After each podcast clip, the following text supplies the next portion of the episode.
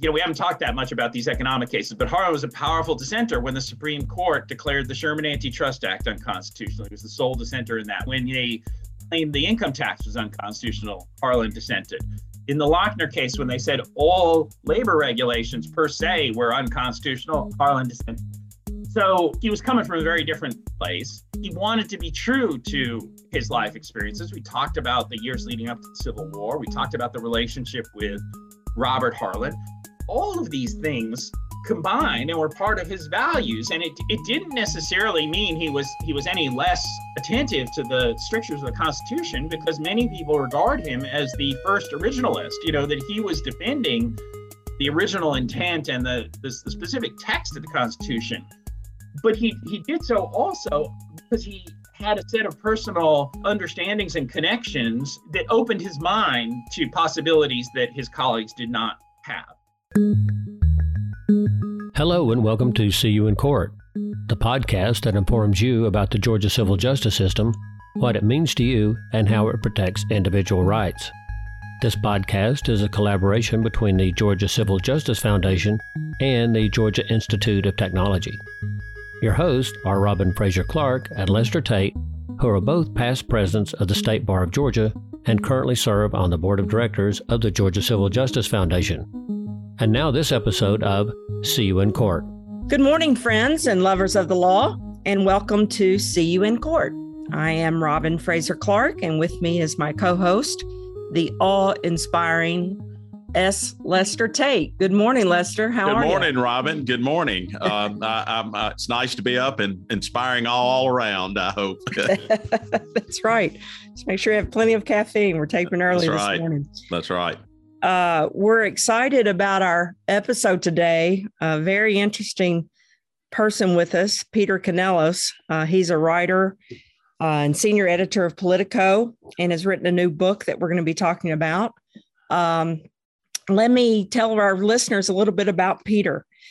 Peter S. Canellos is a longtime senior editor for Politico and formerly the, the Boston Globe, where he served as Washington, Washington bureau chief and editorial page editor and oversaw two Pulitzer Prize winning projects and seven finalists. At Politico, he is currently managing editor for Enterprise, responsible for all investigative and magazine coverage. He is also an award winning writer and editor of Last Lion The Fall and Rise of Ted Kennedy, which was a top 10 New York Times bestseller. A graduate of the University of Pennsylvania and Columbia Law School, he has spent much of his career furthering the development of young writers. He is a lead organizer of a global fellowship program at the International Women's Media Foundation. He lives in Washington, D.C and Great Barrington, Massachusetts.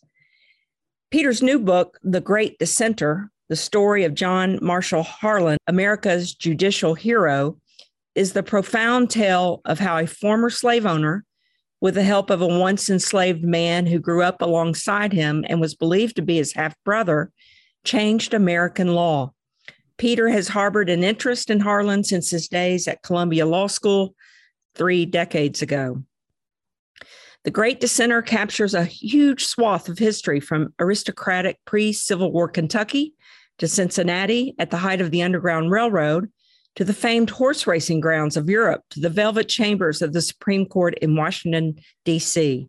It gives readers a front row seat for some of the greatest legal battles of all time as Americans fight for civil rights and economic justice in the Gilded Age.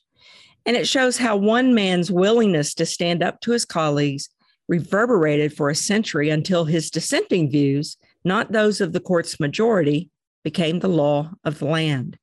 And it was named by Publishers Weekly as one of the best books in nonfiction in 2021. That's pretty impressive stuff right there. Peter Canellos, welcome to the show.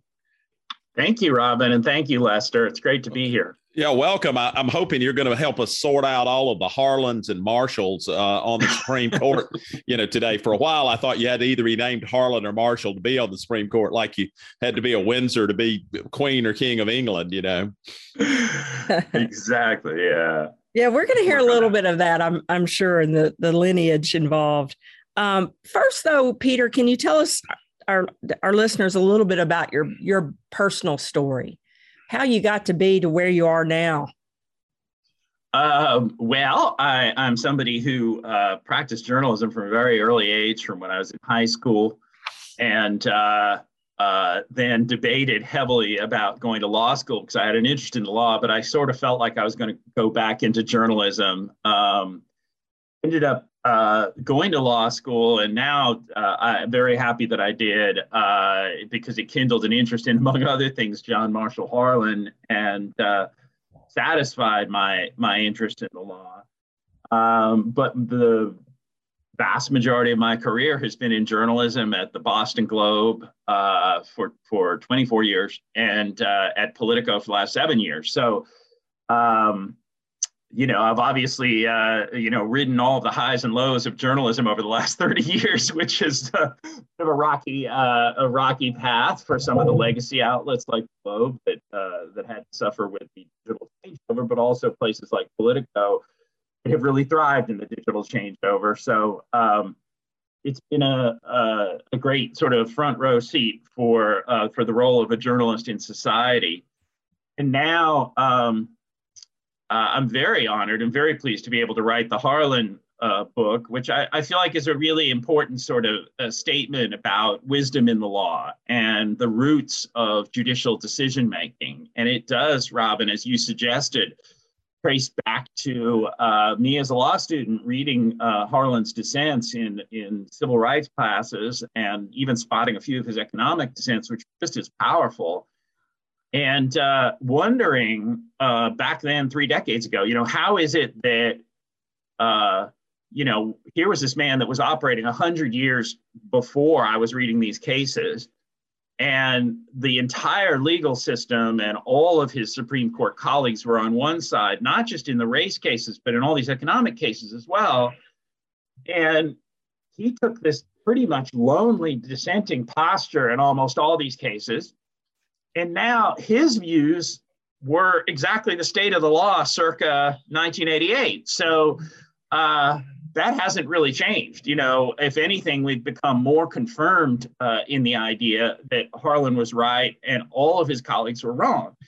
And, and that's what makes this both an extraordinary uh, uh, story about the law, this one man who was right when everyone else was wrong, and a real exploration of why he was right and was able to look at things so differently from his colleagues uh, back in the Gilded Age and and only took a little over a hundred years for us to reach that point. Yeah, that's so he was hundred years ahead of his time. That's exactly. Were you? Right. Yeah, at least hundred years ahead of his time. Um, were you? I'm I'm I'm picturing young Peter Canellos in his early 20s sitting in Columbia Law School in New York reading Plessy versus Ferguson is and is that when you got the idea hey one day I'm going to write a book about Justice Harlan because I didn't have that same, I did not have that same thought process in, at Emory Law School. Yeah, truth, truth be told, I was not thinking in those terms either. I, it was more like, you know, when you're a young person and you read about a certain historical figure or a certain contemporary figure that's older or something, you know, these these thoughts and these actions about these people and what they did uh, stick in your mind. You know, they're just kind of interesting, different figures, different stories. And I, I imagine everybody kind of carries around some of these.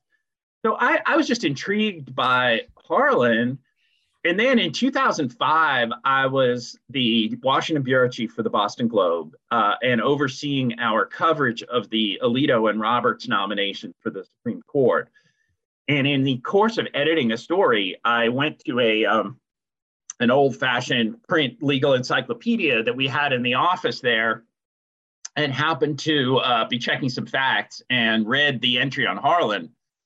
And uh, it just had one sentence in it towards the end, and it said he was thought to be the half brother of Robert Harlan, the leading Black politician in Ohio. and it was then that I thought, oh, you know, all these years I've been wondering why was Harlan so different than all these colleagues? And this, this isn't the whole answer, but it's, it's obviously uh, suggestive of this very interesting backstory uh, to John Harlan's uh, life and, and jurisprudence. Um, and it was then in 2005 that I began uh, envisioning it as a book. And then you know, just the normal like career paths of taking different jobs and all that, I wasn't able to devote a lot of concerted time to it until the last, you know, five years or so. so How long so, would you say it took you to write the book? Well, you know, I think people who write books know that like conceiving of the book is actually the, the most difficult part. So, you know, that took place over a period of decades. Uh, mm-hmm. once you actually sat down to work on it, and I was very pleased to be able to uh, hire a couple of young journalists to to like look up uh, uh records and do other forms of research, especially online records, because uh, people of our generation are not quite as good uh, working working computer records to find things like African American newspapers that have just been digitized within the last 10 years, 15 years. And those records showed uh, two important things. One is, you know, the centrality of Robert Harlan to political discussions in the African American community, but also the extent to which John Harlan's dissents were a regular topic of conversation uh, among uh, Black leaders during that time, and how when these uh, many race cases, it's many more than just Plessy, uh, came came down the pike, uh, there were, you know, very high-minded discussions about Harlan's legal ideas, John Harlan's legal ideas, uh, in those publications, uh, which were very sophisticated publications at that time. And so you can begin to see two things: both the the uh, the influence of Robert Harlan within the Black community and as a bridge between the Black community and the white community, and you can also see John Harlan's influence in all those you know young uh, black lawyers sort of emerging over time uh, you know culminating in the middle 20th century civil rights movement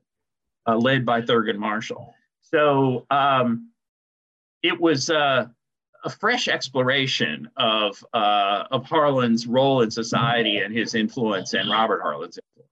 So so Peter, um, I want I want to ask you. I mean, I, I, you know I'm sort of the great dissenter of this podcast. Robin sends me an outline, and I never I never sing off the same page of the hymnal. And I think one of the things I think I'm correct about this. You've also been portrayed on the silver screen uh, in, in, the movie Spotlight, which is one of my favorite movies, which was about the Catholic uh, uh, Catholic Church uh, scandal, uh, sex sex abuse scandal, and you know watching that, and I, I started my my, before I went to law school, I was a congressional press secretary, so I've been a quasi, you know, journalist involved person. But I, you know, I could sense, you know, watching that movie, everybody knows this is a big story. Everybody knows, you know, once this, you know, once we get this story out, and and there's that, that great scene where it finally hits the front page uh, of the newspaper, and, and I wonder if you compare that sort of to to to uh, Justice Harlan here. Did he did he know the words he was writing were going to have an effect? Was he self-aware? Do you think enough to say that one day these these views might might carry the day, or did he just sort of think I'm I'm I'm just expressing my view and doing the right thing here? No, I, I think that he felt like he was articulating um, a, a, different standard of jurisprudence, particularly in the race cases. Uh, you know, when he was on the court, many of the matters that related to the post Civil War amendments, uh, the 13th, 14th, and 15th amendments, were sort of matters of first impression. And you would have the court's majority have sort of one interpretation that was very much influenced by, by two things. It was influenced by a desire to uh, repair wounds with the South and try to reunify the country in the eyes of the court's majority among whites in the South and, uh, and North. And also uh, the tremendous economic boom in the north uh, that really transformed the economy. I mean it was transforming because of railroads even before the civil war but it absolutely boomed after the civil war and that created this uh, tremendous concentration of great wealth and influence and power in, in the uh, leaders of these trusts primarily in the north and so harlan who was the only uh, quasi-southerner on the court was able to look at things through a very different uh, set of eyes and I think that he felt not only was he providing a different perspective uh, in terms of you know geography and where he was coming from in terms of the economy and race, but also in terms of what those post Civil War amendments meant. You know, this was a time when the framers of those amendments were still alive. Uh, people knew that when you you know passed an amendment that said equal protection of the law, uh, that does not mean separate but equal. It means equal, you know. And Harlan was very confident in those in those views, and he he maintained that confidence. He first became a, a, a real dissenter uh, and broke with his colleagues in 1883, and he lived until 1911. And, and right up to his death, he believed that he was right and he was uh, going to be vindicated.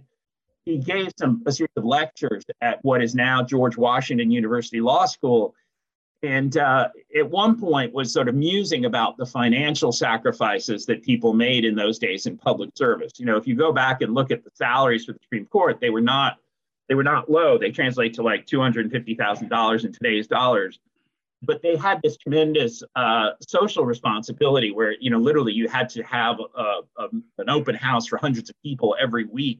You know, socially uh, in Washington, there were these tremendous social expenses and demands Plus, Harlan had a large family that he had to support many extended relatives too. So he was always um, financially uh, burdened in a way that his colleagues, who were all wealthy corporate attorneys from the North, uh, were not. Um, and so he was musing before the law school class about the, the cost of public service. And he said, the reason we do this is the desire of every man to live after he dies. So I think Harlan was thinking during all those years, you know, I, I am I am writing for posterity here. There will be people in the future who will go back and look at what I wrote. And you know, what he wrote was both technically interesting in terms of his interpretations of, of the law. You know, he was the first justice to uh, propose the what we now call the incorporation doctrine to say that the uh, 14th Amendment incorporates the Bill of Rights and applies it to states.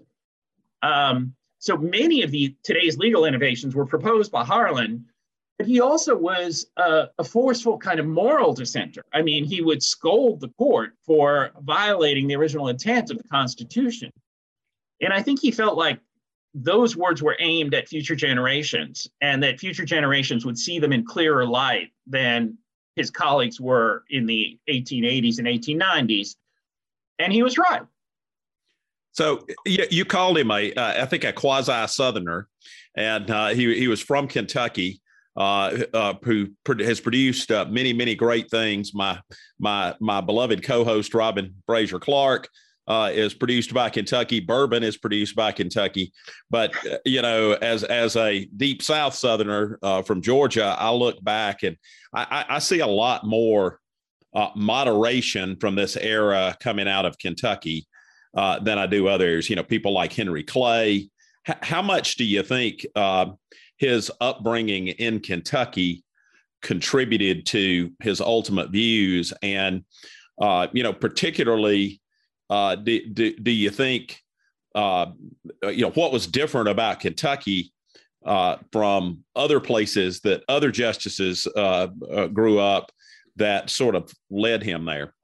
Yeah, I think I think you're exactly right, Lester. That he was very shaped by being a young politician in one of the the leading families of Kentucky um, in the years leading up to the Civil War, and he he was you know his father was a, a very uh, prominent attorney for that era in Kentucky, but Kentucky was largely wilderness in that era. But he his father was the you know had the leading private law library in Kentucky and his father was a close supporter and confederate of Henry Clay's. And that uh, strata of Kentuckian during that era uh, was terrified of the looming Civil War. You know, they were looking to their south and seeing everybody talking about states' rights and secession. They were looking to the north and seeing everybody demanding abolition. And they knew that their state was divided between uh, slaveholding sympathies and, and free state sympathies and their state was also geographically directly between uh, the South and the North. So they envisioned Kentucky being destroyed in two ways uh, physically as the battleground, but also in terms of its civic fabric being torn apart.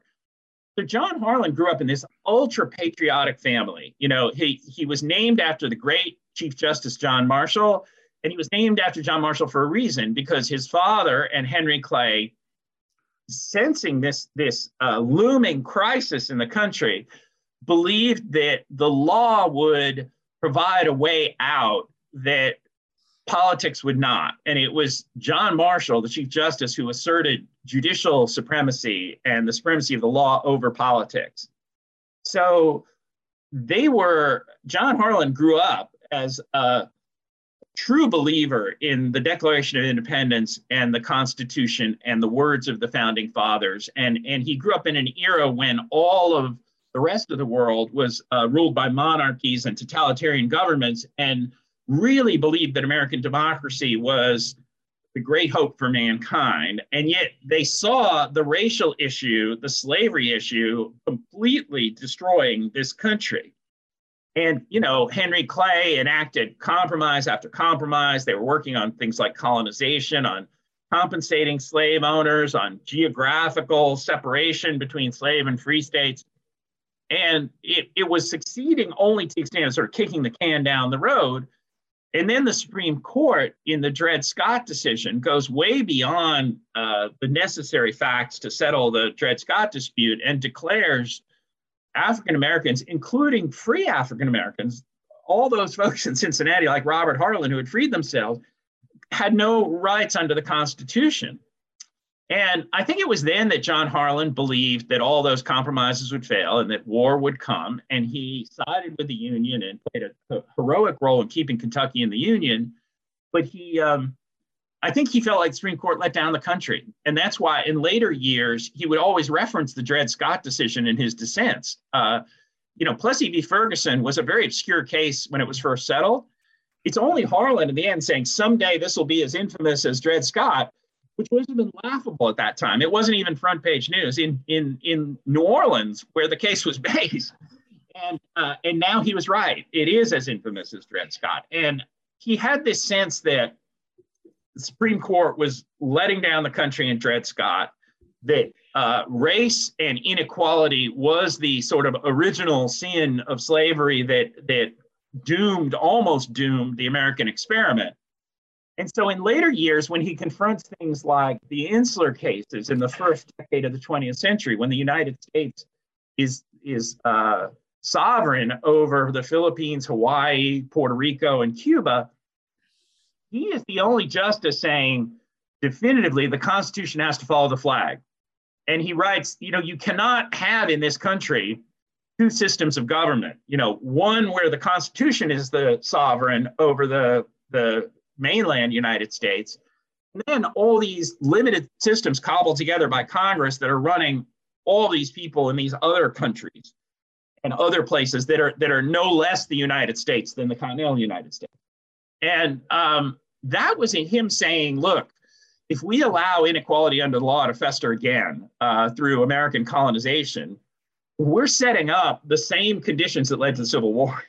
You know, so the lessons of the Civil War era, you know, the, the lead up to the Civil War were always on his mind, even 30 years after the Civil War.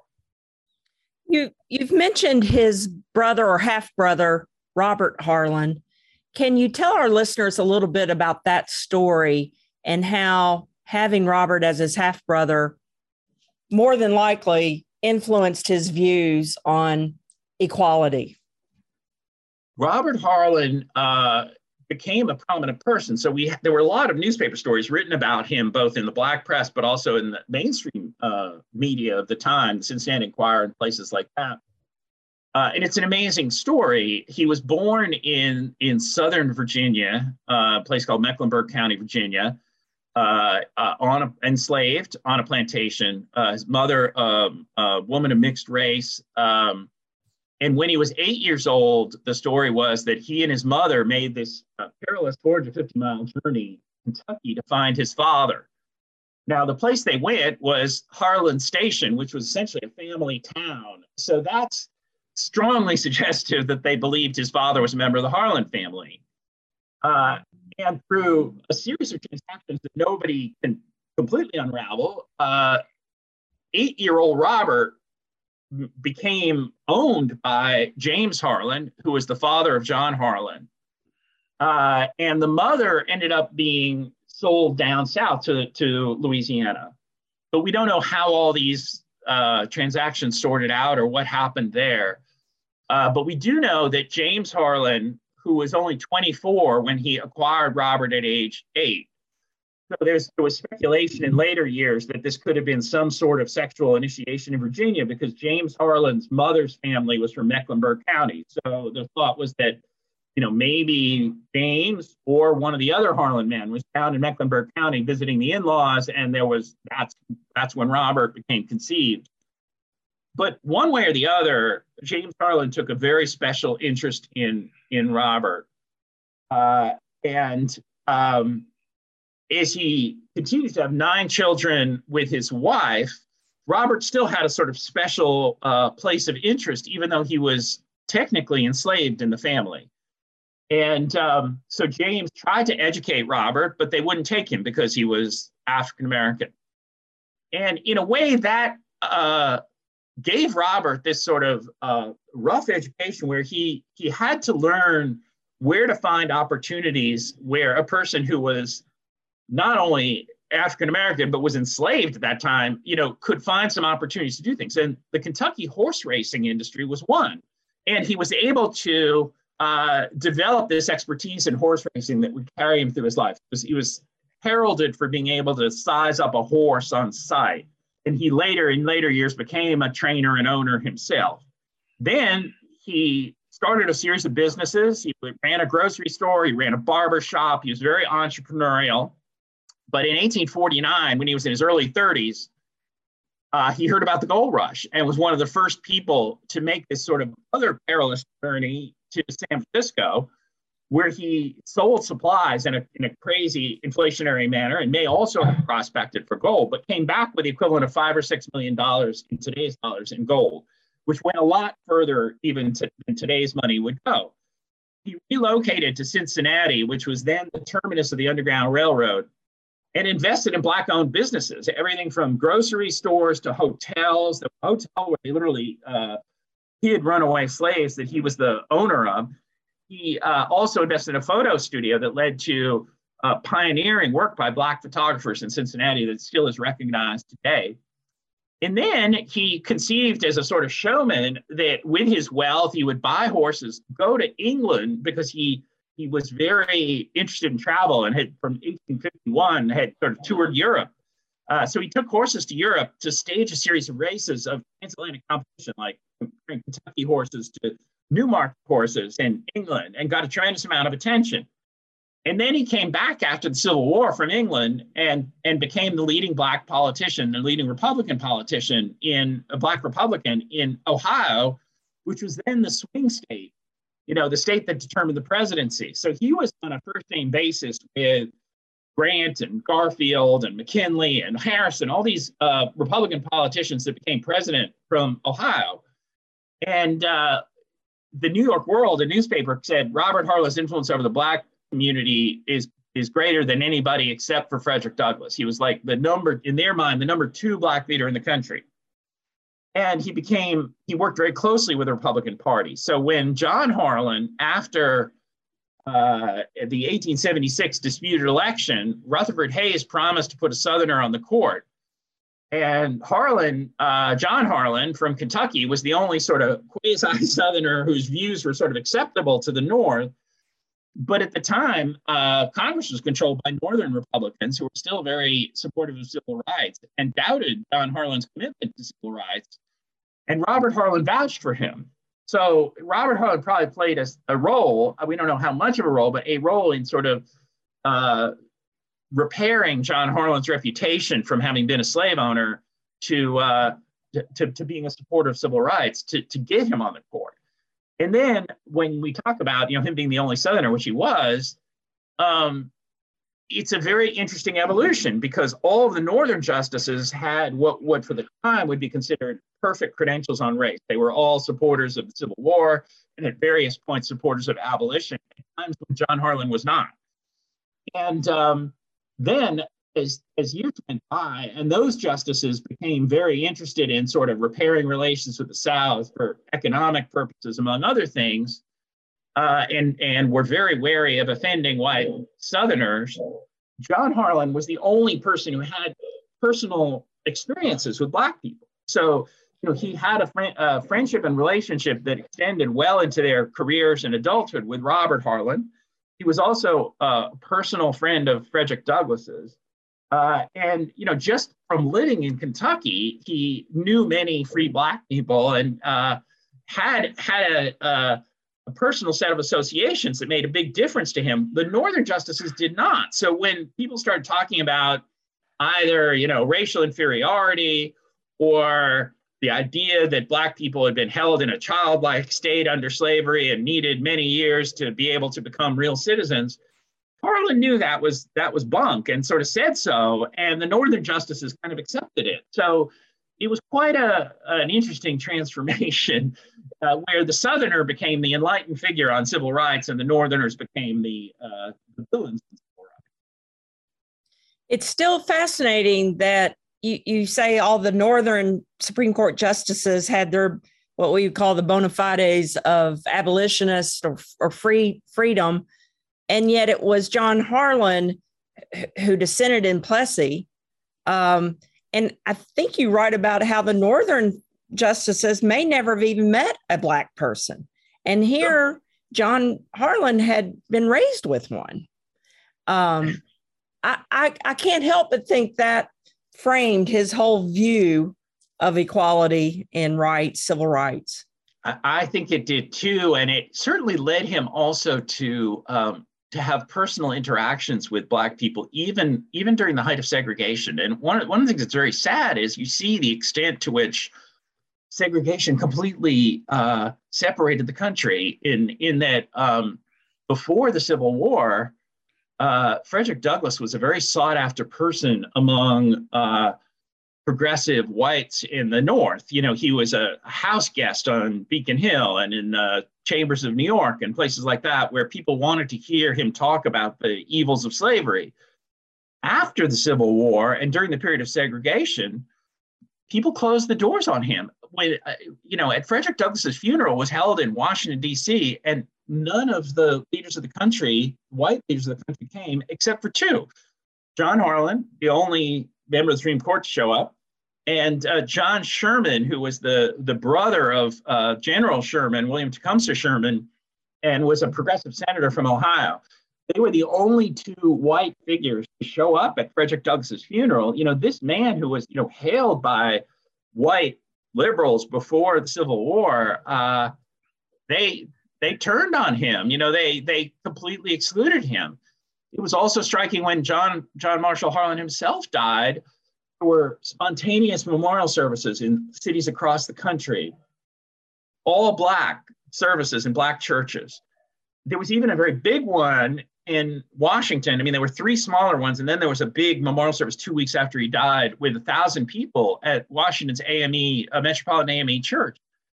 And no white person attended. You know, it was all black people.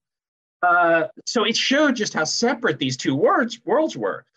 But in those last decades, in the 1890s and the uh, first decade of the 20th century, John Harlan would speak at Metropolitan AME. He talked to a group of Black lawyers. When he journeyed back to Kentucky uh, in his 70s to sort of make his last sentimental visit to Transylvania Law School, where he'd gone, and Centre College, where he had been a student, he insisted on meeting with Black lawyers, even though it sort of ruffled his hosts uh, at that time. So he uh, you know, he was very understanding of, of Black aspirations, and the Black community deeply respected and valued that and, and honored him uh, when he died and, and respected him, him during his life. I, I read that at some of these Black funerals for Justice Harlan, they read his dissent in Plessy, which is is is pretty astounding to me that they would do that. Uh, you, you think sometimes people reading the Constitution on the steps of the Capitol or something like that, but here they read his dissent at his at, and it wasn't his funeral. It was it was memorials, I guess, that they spontaneously had for him. He, he meant so much to the Black community.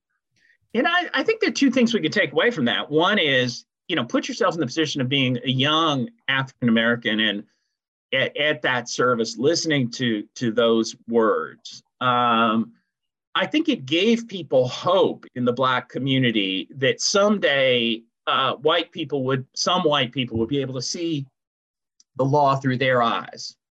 And the fact that one white person did rather than none it, it broke that idea that there was this this endless conspiracy among whites to hold blacks down. Uh, you know, when Harlan dissented in the civil rights cases of 1883, which was a very high profile case, when he dissented in Plessy, when he dissented in the Berea College case, he was the sole dissenter in all these cases that took away African American rights. He would receive letters and black people would write in, in black newspapers about his unbelievable courage. You know, clearly black people thought that he was literally putting his life on the line to sort of break with the conspiracy among other white people. That was not really the case. I mean, I think Harlan still enjoyed uh, good relations with his white colleagues because he was such a, an outlier that they didn't feel threatened by him. But um, in the black community, what it revealed is that they they really thought that you know there was a a monolithic conspiracy among whites to hold them down, and and here was this one powerful white man who stood up, and there were these very moving editorials written when he died about you know what is going to happen to our race now that the only person who who supports us is dead. Um, but I think that the fact that there were these dissenting opinions gave the next generation of Black leaders uh, the confidence to try to take on segregation, the belief that, you know, one by one, more Harlans would emerge to, uh, to support civil rights. The other thing that you can take away from reading the Plessy dissent at uh, Metropolitan AME and other places is how the Plessy dissent was that very rare judicial opinion that sort of reaches into the foundational principles of the country. You know, the lines in his dissent the Constitution is colorblind and neither knows nor tolerates classes among citizens. The humblest is the peer of the most powerful. There is no caste here. You know, these are uh, the kinds of statements that are designed to inspire people and to and to go to what it is that makes the United States different from every, every other country on, on earth, that commitment to equality that isn't just sitting there in the 14th Amendment plainly and in the Declaration of Independence, but it was it was part of what made America America. And uh, Harlan is appealing to white people and black people's sense of patriotism and commitment to these ideals in a way that Lincoln did, but no no judicial figure really did other than Harlan. So, you know, today we remember that Plessy dissent as one of the great documents in legal history. And I think people don't even, you know, appreciate the extent to which it was the inspiration for so many people who then carried the fight into the next century on civil rights, uh, like people like Thurgood Marshall. So, uh, I'm going to ask you to put your lawyer hat on uh, for just a minute because you're trained as a lawyer as well as a journalist. I'm going to avoid uh, repeating that quote about uh, those who fail to learn the lessons of history. But we currently have a vacancy on the United States Supreme Court. And so there's a lot of debate about who or what kind, not just who, but what kind of background, what kind of person, you know, should fill the, that vacancy uh, you know, sort of uh, to my amazement, one of the folks being considered is uh, Michelle Childs, who went to my law school, which uh, and uh, uh, I didn't go to Columbia. I went to law school in Columbia, South Carolina. Uh, but it seems to me that now we talk a lot about potential Supreme Court justices' educational background. Almost all Ivy League folks, you know, for a while, you know, I think they had somebody on the court from every uh, from all the five boroughs of New York, uh, uh, you know, at, at one time. But we don't have a lot of Hugo Blacks who grew up in abject poverty in Clay County, uh, Alabama, uh, or really uh, Lewis Powell's, who were sort of, you know, a line at the at the trial bar. He'd been president of the ABA and and things like that. Um, what from your study of of Harlan?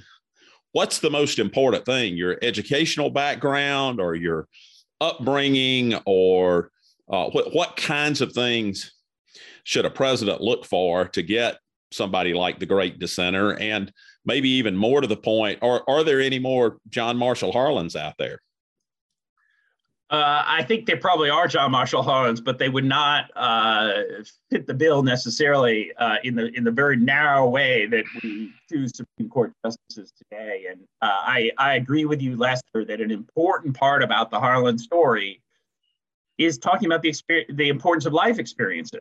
Um, you know, we talked about how Harlan, just simply from coming from Kentucky, came from a very different economic place than all these northern corporate attorneys who had a you know what we today would consider uh, a tremendous bias in favor of these uh, trusts that were setting prices and wages throughout the country, but were serving to enrich New York and New Jersey primarily, but other northeastern areas as well. Uh, even as a disadvantage tremendously places like Tennessee and Kentucky.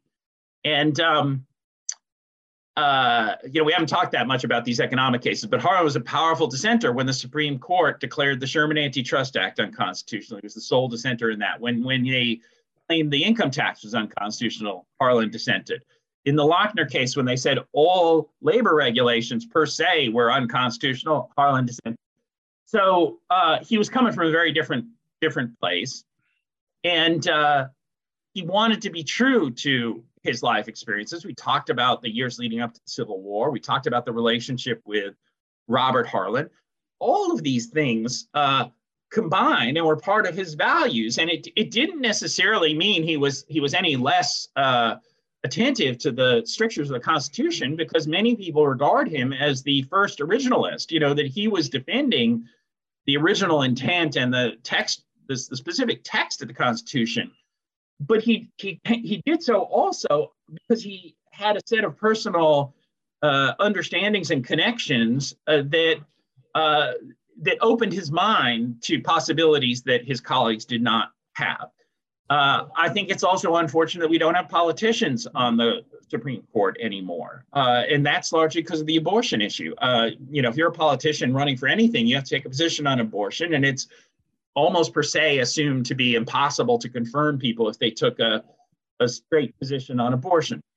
So we're missing uh, a lot of life experience on on the Supreme Court, and people talk in terms of uh, you know including more people of of different racial backgrounds and genders and all that, which is very very important but life experience is also important. And, you know, there is a sense in which the uh, Supreme Court has some of the characteristics today of sort of a, you know, a faculty lounge debate uh, as opposed to, you know, people really grappling with uh, what is the best result for the country, you know? Yeah, it seems like, yeah, yeah you know, it, good way to uh, put it.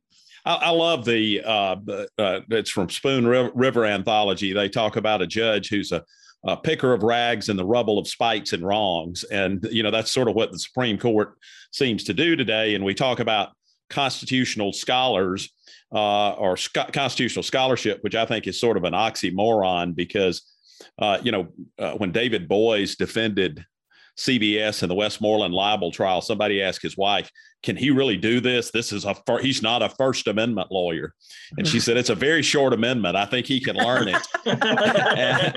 and, and uh, you know, you really there, there, you really don't have to be that smart to read the U.S. Constitution and sort of know what it means, but you do have to have a lot of life experience to know what it means to people in everyday walks of life as and applied. It, yeah, and it seems to me that uh, that that Harlan just sort of makes a outstanding case uh, for that for that premise. Well, you could also say the Harlan and Holmes comparison kind of comes into play because in, in Harlan's era, this sort of Harvard and Yale position was very represented by by Holmes, who called Harlan the last of the tobacco spitting judges. Now, I think there was some certain amount of wit in that, in that Harlan actually chewed tobacco, but um, but I think that you know it was received by some people as a little condescension, like you know he's the he's the Kentucky and I'm the you know scholarly guy from Beacon Hill.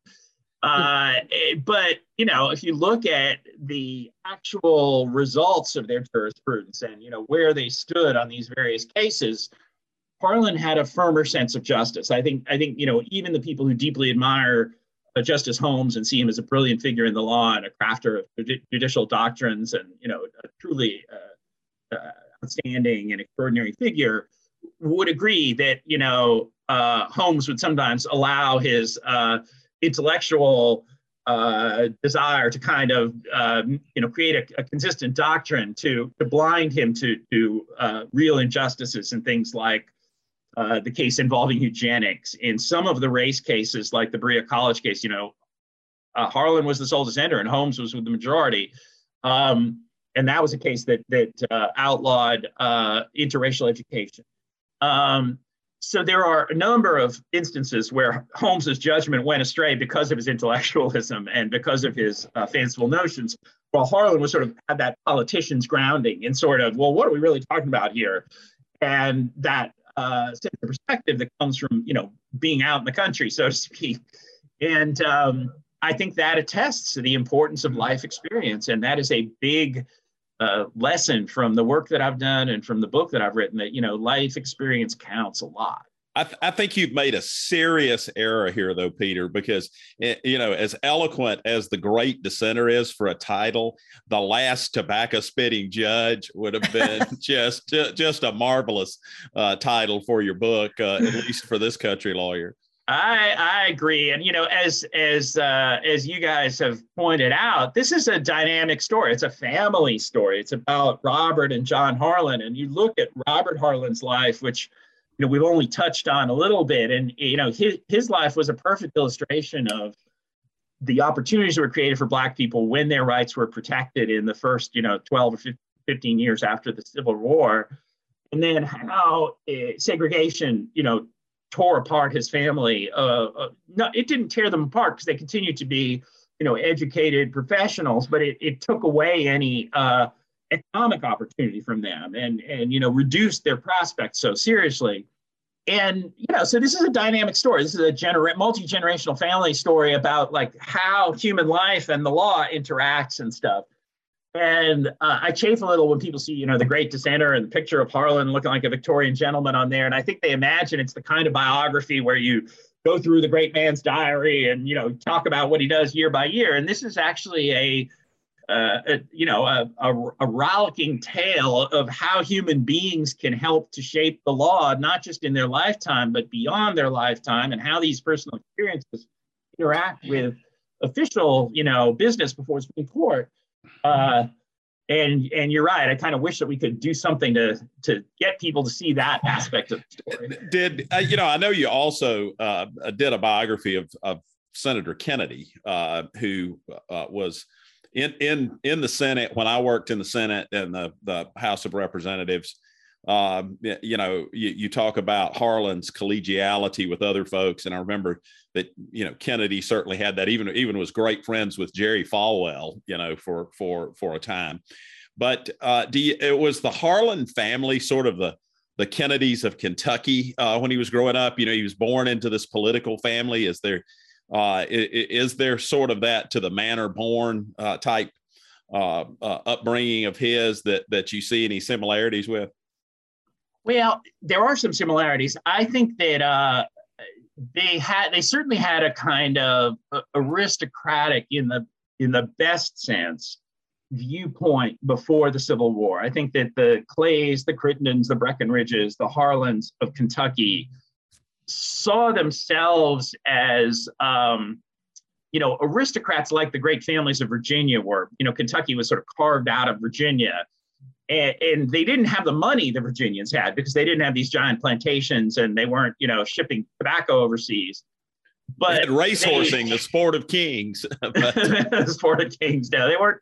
I mean, yeah, they were. They were. Uh, they were bringing the American version of the sport of kings, but they weren't making as much money as uh, uh, the British racing. Uh, but um, uh, but they they did think in terms of they were very proud that Kentucky was very progressive before the Civil War. You know, they they were like number one in education. They were the the most enlightened uh, state in what was known as the West during that time, and and they really cared about you know civic investment and and the fate of their uh, of their state from that sort of aristocratic point of view. Uh, and I think that you know Joe Kennedy, the father of Ted Kennedy and John Kennedy and others, in a very interesting and different way as an as an immigrant. You know, at a time when many of the Irish in Boston were following Mayor Curley into this sort of position of opposition. You know, Joe Kennedy kind of embraced the founding principles of the United States. You know, he sent his kids to Harvard at a time when Harvard was associated with only white Protestants and that, you know, Irish kids were supposed to go to Boston College uh, is a way of sort of fusing, you know, sort of sort of adopting the uh, American story as as part of the immigrant story and part of the Irish story. And so I think the Kennedys had a little of that same aristocratic attitude and optimism that the Harlans had.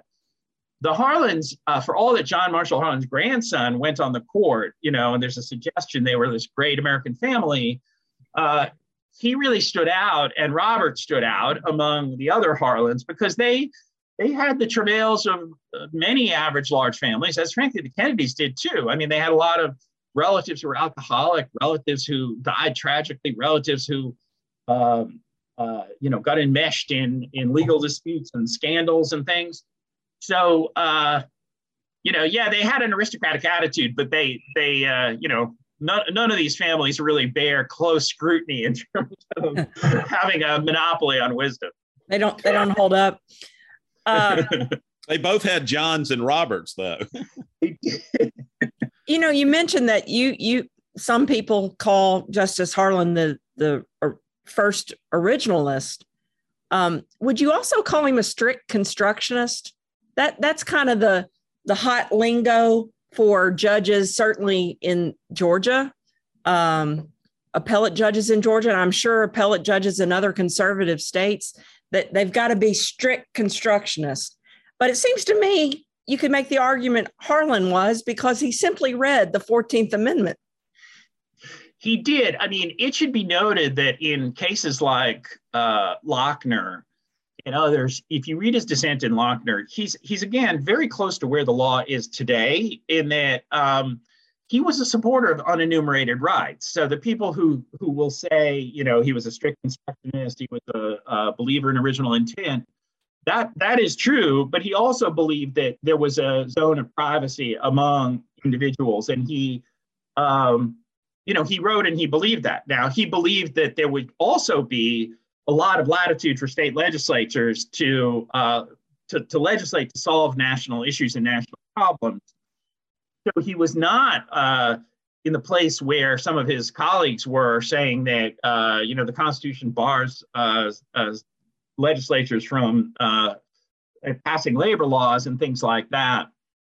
But to the extent that you know the Roe v. Wade dispute kind of dominates a lot of legal discussion these days, it's an intriguing question where Harlan would be on that. You know, and you could make arguments for either side but it is not true that he was such a strict constructionist that he would never uh, enforce an unenumerated right. Uh, he, he or, did believe, or perhaps find a right of right of privacy. Yes, in there somewhere. One one episode in his law in his uh, life as a Supreme Court justice, I'd like for you to touch upon was the um, the Ed Johnson trial. The first time there was ever a trial, I guess the only time maybe there was a trial in the United States Supreme Court fascinating stuff. Can you share with us a little bit about that? Uh, yeah, this, this is an yeah. Uh, this is a great moment in Supreme Court history that people don't really talk about and haven't really comprehended until very recently, uh, because it's not a normal Supreme Court case. It's not something that has a legal precedent associated with it. Um, what, but what happened was um, because there was no expansive uh, FBI or federal court system and things like that during the era after the Civil War, uh, the Supreme Court sort of um, held back from enforcing, uh, you know, basic sort of procedural and uh, substantive rights uh, when state courts violated those rights. And there was the tremendous reluctance on the part of justices to overrule state opinions because they they feared it would like inflame anger uh, in the South, particularly. Now Harlan was uh, overseeing the circuit that included Kentucky and Tennessee, and there was a terrible lynching in Chattanooga. Uh, and it was a case where, or I, I should say, it started off uh, to take back. It started off as a rape case where a black man on very flimsy evidence was convicted of raping a white woman when she didn't even make a definitive uh, identification. Uh, and so a black lawyer brought that case up to Washington, and Harlan was in his position overseeing the circuit. And uh, he found that you know basic legal procedures are violated, including you know having a juror you know start screaming at the defendant in the middle of the trial, and the juror was not excused, and things like that. So Harlan, all he did was grant uh, review by the Supreme Court and order a stay of uh, execution. But it so inflamed people in Chattanooga that Chattanooga state officials, led by a sheriff who was a Confederate war veteran, left the jail unguarded and allowed a mob to take the prisoner and lynch him uh, before hundreds of people in Chattanooga. It was this huge case. And uh, Harlan uh, was so outraged, uh, and they literally, the mob was chanting Harlan's name. And somebody put a, a sign on the body saying, Judge Harlan, here's your N word now. Um, it was such an outrage that Harlan was able to persuade the board, including Chief Justice Fuller, including Holmes, to, to say that something had to be done with this, this flagrant violation of uh, Supreme Court uh, jurisprudence. So they agreed to try the leaders of the mob and the local officials, uh, the sheriff, uh, as a trial court uh, to sit and and uh, and and have uh, federal prosecutors bring a case against them. The the attorney general bring a case against them uh, for contempt of the Supreme Court, and um, that they were uh, they were convicted and they were punished. Uh, but what the case really did was two very important things. One is many uh, African American scholars have said this is the first time that Black people saw the Supreme Court acting aggressively on their behalf. And it was Harlan alone in ordering a retrial, in ordering a review of the case. Um, but then later, also the rest of the Supreme Court coming together to, to try to punish the contempt of court. But then it also established uh, facts so that many years later, 100 years later, when Chattanooga confronts this terrible chapter in its history, they know that uh, it wasn't just, you know, Ku Klux Klan members with sheets over their heads. It was, you know, newspaper editorials firing people up. It was the local judge promising swift action and all but promising conviction. It was sheriff leading the jail unguarded. Uh, it sort of was, and you know, ministers were preaching against the Supreme Court in the pulpit. So there were all these uh, facts that implicated, you know, not just the riffraff in Chattanooga, but the leaders of Chattanooga. And it's actually had a healing effect today in Chattanooga. They, they, in September, last September, they unveiled a memorial to Ed Johnson, the victim of this case. And there was a real, you know, recounting of what had happened to him and you saw black people and white people in Chattanooga, and and also many immigrants who are from from Asian countries and things like that. You know, sort of buying into it, coming together uh, to talk about you know the the wrong that was done to Ed Johnson and to and to the memorial a permanent part of Chattanooga's uh, civic life, and that's only because Harlan had ordered the review and because Harlan persuaded his colleagues to take this case and punish the wrongdoers, and um, uh, it was a very notable moment in Supreme Court history that that really has not been fully appreciated by people who study the Supreme Court. No, I'm so glad you you told that story. Um, it's fascinating, and I'll say this: that Ed Johnson was represented by an African American lawyer from Georgia, Styles Hutchins, the first African American lawyer admitted to the State Bar of Georgia in 1878. I know that because I spoke at the Georgia Supreme Court's 175th anniversary a, a couple of months ago, and I had to include Styles Hutchins, and his picture is in our judicial building, which I which I like. But I just recently read about the Ed Johnson Memorial in Chattanooga, uh, and it's fascinating. And I think I think it we need to keep telling those stories so that generation after generation is aware of them. Um, so I'm glad you have. I think it's very very important. Yeah, Styles Hutchins uh, gets his due in the memorial, uh, and as does Harlan as well. Yes. Yeah, and I haven't been there, um, but next time I go to Chattanooga, I'm gonna go. I'm gonna go see that memorial. I think it, I, I want to see that. Well, Peter, it's just been a wonderful um, conversation with you about your book. I'm so excited about it, and I hope our listeners will will get it, which I assume they can get on Amazon or wherever they buy their books. Um, A Cappella is our local books bookseller. They probably have it at A Cappella Books. Um, is there an audio audio version? Uh, oh, absolutely! It's a great audio version. Right. You get it. You get a great audio version. Uh, I'm, Arthur an, Morey I'm an auditory learner. I like those. Yeah, uh, I, am an auditory learner. I love those uh, those that come out in audio, so I can listen. Although uh, with the advent of COVID, I'm not in my car as much as I once was. But one one thing I wanted to ask you too before we close about the book, Peter, is that I understand a portrait of Justice Harlan hangs in the um, conference room, the justices' conference room of the United States Supreme Court now, and that Justice Roberts purposefully uh, put it there. Now, I don't know the backstory. I'm wondering if you have any thoughts about why Justice Roberts picked the portrait of Justice Harlan to hang in the conference room of the Supreme Court justices. Well, the the, uh, the, Supreme Court is notoriously closed-mouthed about things, and uh, the Chief Justice is not going to, you know, be too expansive in his explanation. So, you know, we were able to confirm that yes, he did. He did hang the portrait there. I also know that he told members of the Harlan family when they visited the court that he did so out of his great respect for uh, for the first Justice Harlan. Um, but I'll tell you, J- Justice Harlan is a unique figure in American law because he's equally respected by conservatives and liberals. You know, Justice Gorsuch is a huge Harlan admirer and has Harlan's portrait on the walls of his chambers.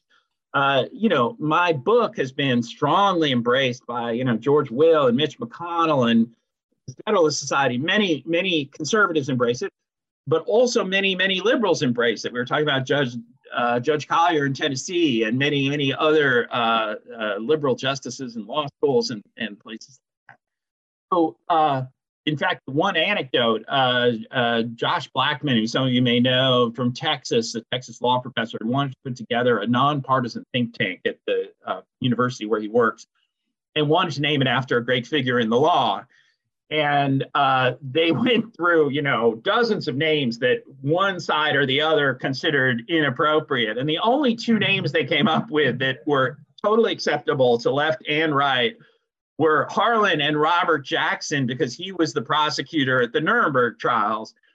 But harlan is really the only one who you know on the basis of his jurisprudence alone uh, attracts equal admiration and uh, and that's a pretty extraordinary thing in today's uh, very divided legal legal world. And I can only imagine that just Chief Justice Roberts uh, wanted to remind the justices as they may sit in that conference room and make decisions that you know there's the posterity is watching. You know that the, the judgment of history is upon them. Uh, and Harlan certainly recognized that and and wrote uh, with that in mind. And I think that's probably what Chief Justice Roberts wanted the, the court to be thinking about. Pretty cool. Peter, we ask every guest at the, the close of the hour what your definition of justice is, or your notion, or how you would define it. So, what is, how do you define justice? I think it's the pursuit of a fair result. And I think that uh, Justice Harlan would say that there are many paths, uh, often agonizing paths, that can lead to that, uh, that result of justice. Uh, but he believed that, uh, like Martin Luther King, the presence of justice is what safeguards our our society. Uh, you know, he had been uh, part of a commission that went down to New Orleans in 1877 uh, when the there was such a division over a gubernatorial election that civil war was almost about to start again. And one of the issues was having federal troops sitting there occupying New Orleans. And he came to believe out of that that you couldn't keep troops uh, in the South forever to enforce the Constitution. But that had to be the job of the courts, and it had to be the job of lawyers. And it, it's more than just judges, it's the entire society and their commitment to the ideals of the Constitution. So he would say that we're constantly pursuing uh, a fair result, and it's not a perfect process dissent, as his own case shows, plays a significant role in this. Mm-hmm. Uh, and and yet, if you if you hold fast to those constitutional values, uh, you're you're on the right path. Wonderful. Thank you, Peter. It's been a delight talking with you. We've been um, talking with journalist and author Peter Canellos. You can get his book, The Great Dissenter The Story of John Marshall Harlan, America's Judicial Hero, on Amazon, um, in Kindle, paperback, or hardback. And you can follow Peter on politico.com and on Twitter at Peter Canellos. So thank you so much, Peter. It's been wonderful. Thank you, Robin. Thank, Thank you. you, Lester. It's been great.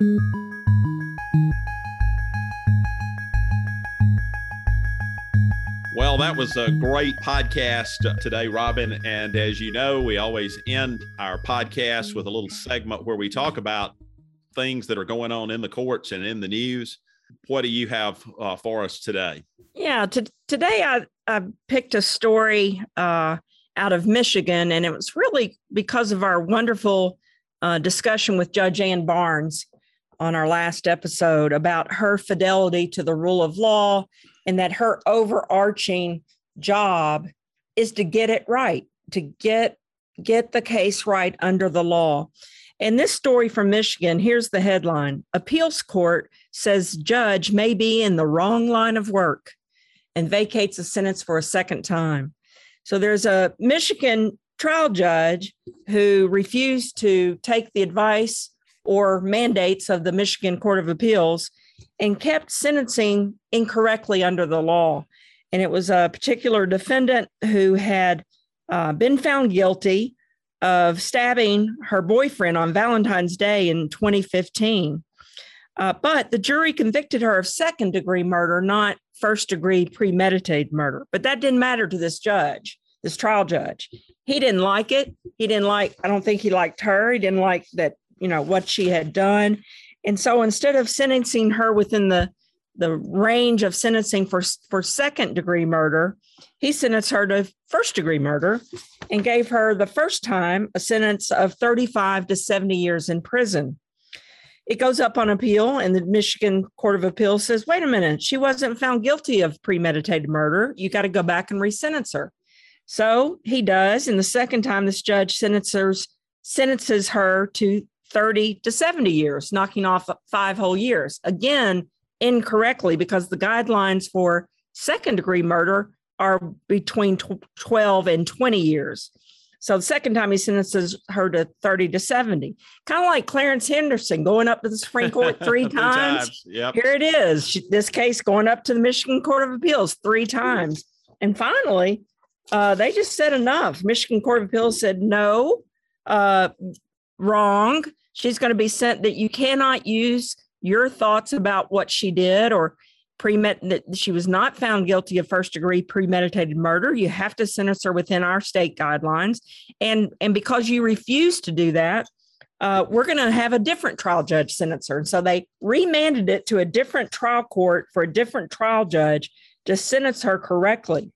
And the Michigan Court of Appeals in in an order. I can't imagine if you're a trial judge and this is the order you get back but it says, quote, if a trial judge is unable to follow the law as determined by a higher appellate court, the trial judge is in the wrong line of work. I love it. I love it. I love it. Yeah. Um, it reminds me, we uh, a, a, now deceased uh, uh, Superior Court judge from from my neck of the woods used yeah. to say, uh, and it, I, I, never heard it. It was reported to me secondhand. Uh, said, you know, I'm, I'm, I'm, I'm more powerful than the governor. I can take a man's house away from him. I can send him to the electric chair. It was, uh, I can, I can do all of these things and uh, it just takes me. And so every now and then you do run up on judges that, that have that attitude. And it sounds like that the Michigan uh, Supreme Court uh, uh, or Court of Appeals put him, put him in his place. Yeah. Well, my mine today uh, comes from uh, the New York Times, and it's a February 9th, 2022 article. I sort of alluded to it a little bit other uh, a little bit earlier when we were talking uh, with Peter about Justice Harlan, but uh, uh, it's entitled "A Product of Public Universities." Michelle Childs would be an unconventional pick. Mm-hmm. Goes on to say the judge is seen as a long shot for the Supreme Court, but supporters say her bipartisan backing and the appeal of her humble ascent should not be uh, overlooked. Uh, it goes on to talk about the fact that uh, she is a 55 uh, year old judge who has served on the federal bench since 2010 is seen in elite circles as a long shot compared with other black female candidates whose high pro- profile connections and Ivy League pedigree fit the mold of traditional of a, of a traditional Supreme Court appointee. But Judge Child's powerful champions in Congress, particularly Representative James E. Clyburn, the South Carolina Democrat, who's widely credited with saving Mr. Biden's presidential candidacy, and the broad appeal of her humble ascent could make her a formidable contender. Uh, I picked this because uh, we were talking about Justice Harlan, you know, today. Uh, we also uh, talked about there was some mention of Robert uh, Robert H. Jackson, uh, mm-hmm. who uh, wrote a brilliant ode to a country lawyer because he was, in fact, a country lawyer. We talked about Justice Hugo Black, who went to school in Alabama, not not in Cambridge. And uh, so all of those were great justices. And so when this article says uh, that uh, you know compared with others uh, whose high profile and Ivy League pedigrees fit the mold of a traditional Supreme Court appointee. I, I think it's important to understand that that's a recent. If you look at the history of the Supreme Court, that's a recent uh, event that uh, it has been so uh, populated solely with people uh, with Ivy League degrees and uh, pedigrees with connections. Uh, and we've had a lot of great justices like the one we talked about today. Uh, I am certainly not critical of um, certainly not critical of um, you know people who have Ivy League degrees. That's a, that's a tremendous accomplishment. Uh, yes. Uh, but uh, I also think that people with uh, diverse backgrounds are able to see things uh, sometimes. And I, while not trying to instruct President Biden on whom he should pick, think that Judge Judge Childs would make an excellent yeah. uh, excellent, excellent uh, choice. Well, let me uh, let me say about that. I was listening um, to another podcast called Advisory Opinion yesterday, and they kind of handicapped. Wouldn't say it's a race, but they handicapped the nomination, uh, and they've now put her just Judge Childs in, in the lead by a length uh, from the other folks, based on Clyburn's support. Uh, that that that all things being equal, if Childs is the same as any other, but you can do a political favor payback with it, why wouldn't you? So that's one thing. Secondly, Lindsey Graham, Senator Graham has come out in support of her, said she's eminently qualified. And so you're going to, let's say, God forbid, something happened to one Democratic Democrat voting, something happened and we needed a, a Republican vote. Well, Lindsey Graham's going to vote for her uh, from his state and he knows her and says she's qualified. So there's a lot of little extra reasons that they pointed out on this podcast, which I tend to agree with why she may be the front runner. Well, you know, another thing that is not, I don't think, in this article, uh, but uh, having gone to law school in South Carolina, South Carolina state court judges, and she was a state court judge before she was a uh, federal judge, are elected by the legislature. Mm-hmm. And uh, so the legislature in South Carolina is very uh, Republican. So she's she's gotten Republican votes for election or confirmation before. So I think that uh, I, I, I, hope she's got a pretty good uh, chance. And uh, I was teasing our guest earlier, who was a graduate of Columbia Law School. Mm-hmm. You know, I only went to law school uh, in Columbia, South Carolina, but uh, maybe the other Columbia will get get get get a get a pick this time. You know, we'll yeah, see. and uh, he says they, the, the word is that ju- uh, President Biden will make his selection before the end of the month. So we'll be looking forward to that. It'll be interesting. Absolutely. So uh, we want to thank our sponsor, the Georgia Civil Justice System. You may learn more about the foundation uh, at fairplay.org. Uh, we also uh, thank our producer, uh, Raz Mishner, and all of our listeners. Uh, if you want to learn about more of uh, more about me, which is doubtful, you can go to Akin uh, Tate uh, or akintate.com. Uh, and you can learn more about our lovely, uh, my lovely co-host Robin Frazer Clark, which I'm sure you will want to at georgiatriallawyers.net. Uh, you can learn more about the podcast at cuincourt.squarespace.com. We hope you subscribe to the podcast and share it with your friends uh, and family, and we'll be back to join us next time. And until next time, we will see, see you, in, court. court. Thank you for listening to See You in Court. brought to you by the Georgia Civil Justice Foundation and the Georgia Institute of Technology. Please subscribe to this podcast and consider writing a review. You may find related documents to this week's episode on our website, cuyouincourt.podbean.com. Please send any questions, suggestions, or ideas to cuyouincourtpodcast at gmail.com. The producer of this podcast is Raz Misher. We thank Narin Hassan, Associate Professor and Director of Outreach and Community Engagement of the Georgia Institute of Technology School of Literature, Media, and Communication, and the Georgia Tech students who help bring you this podcast.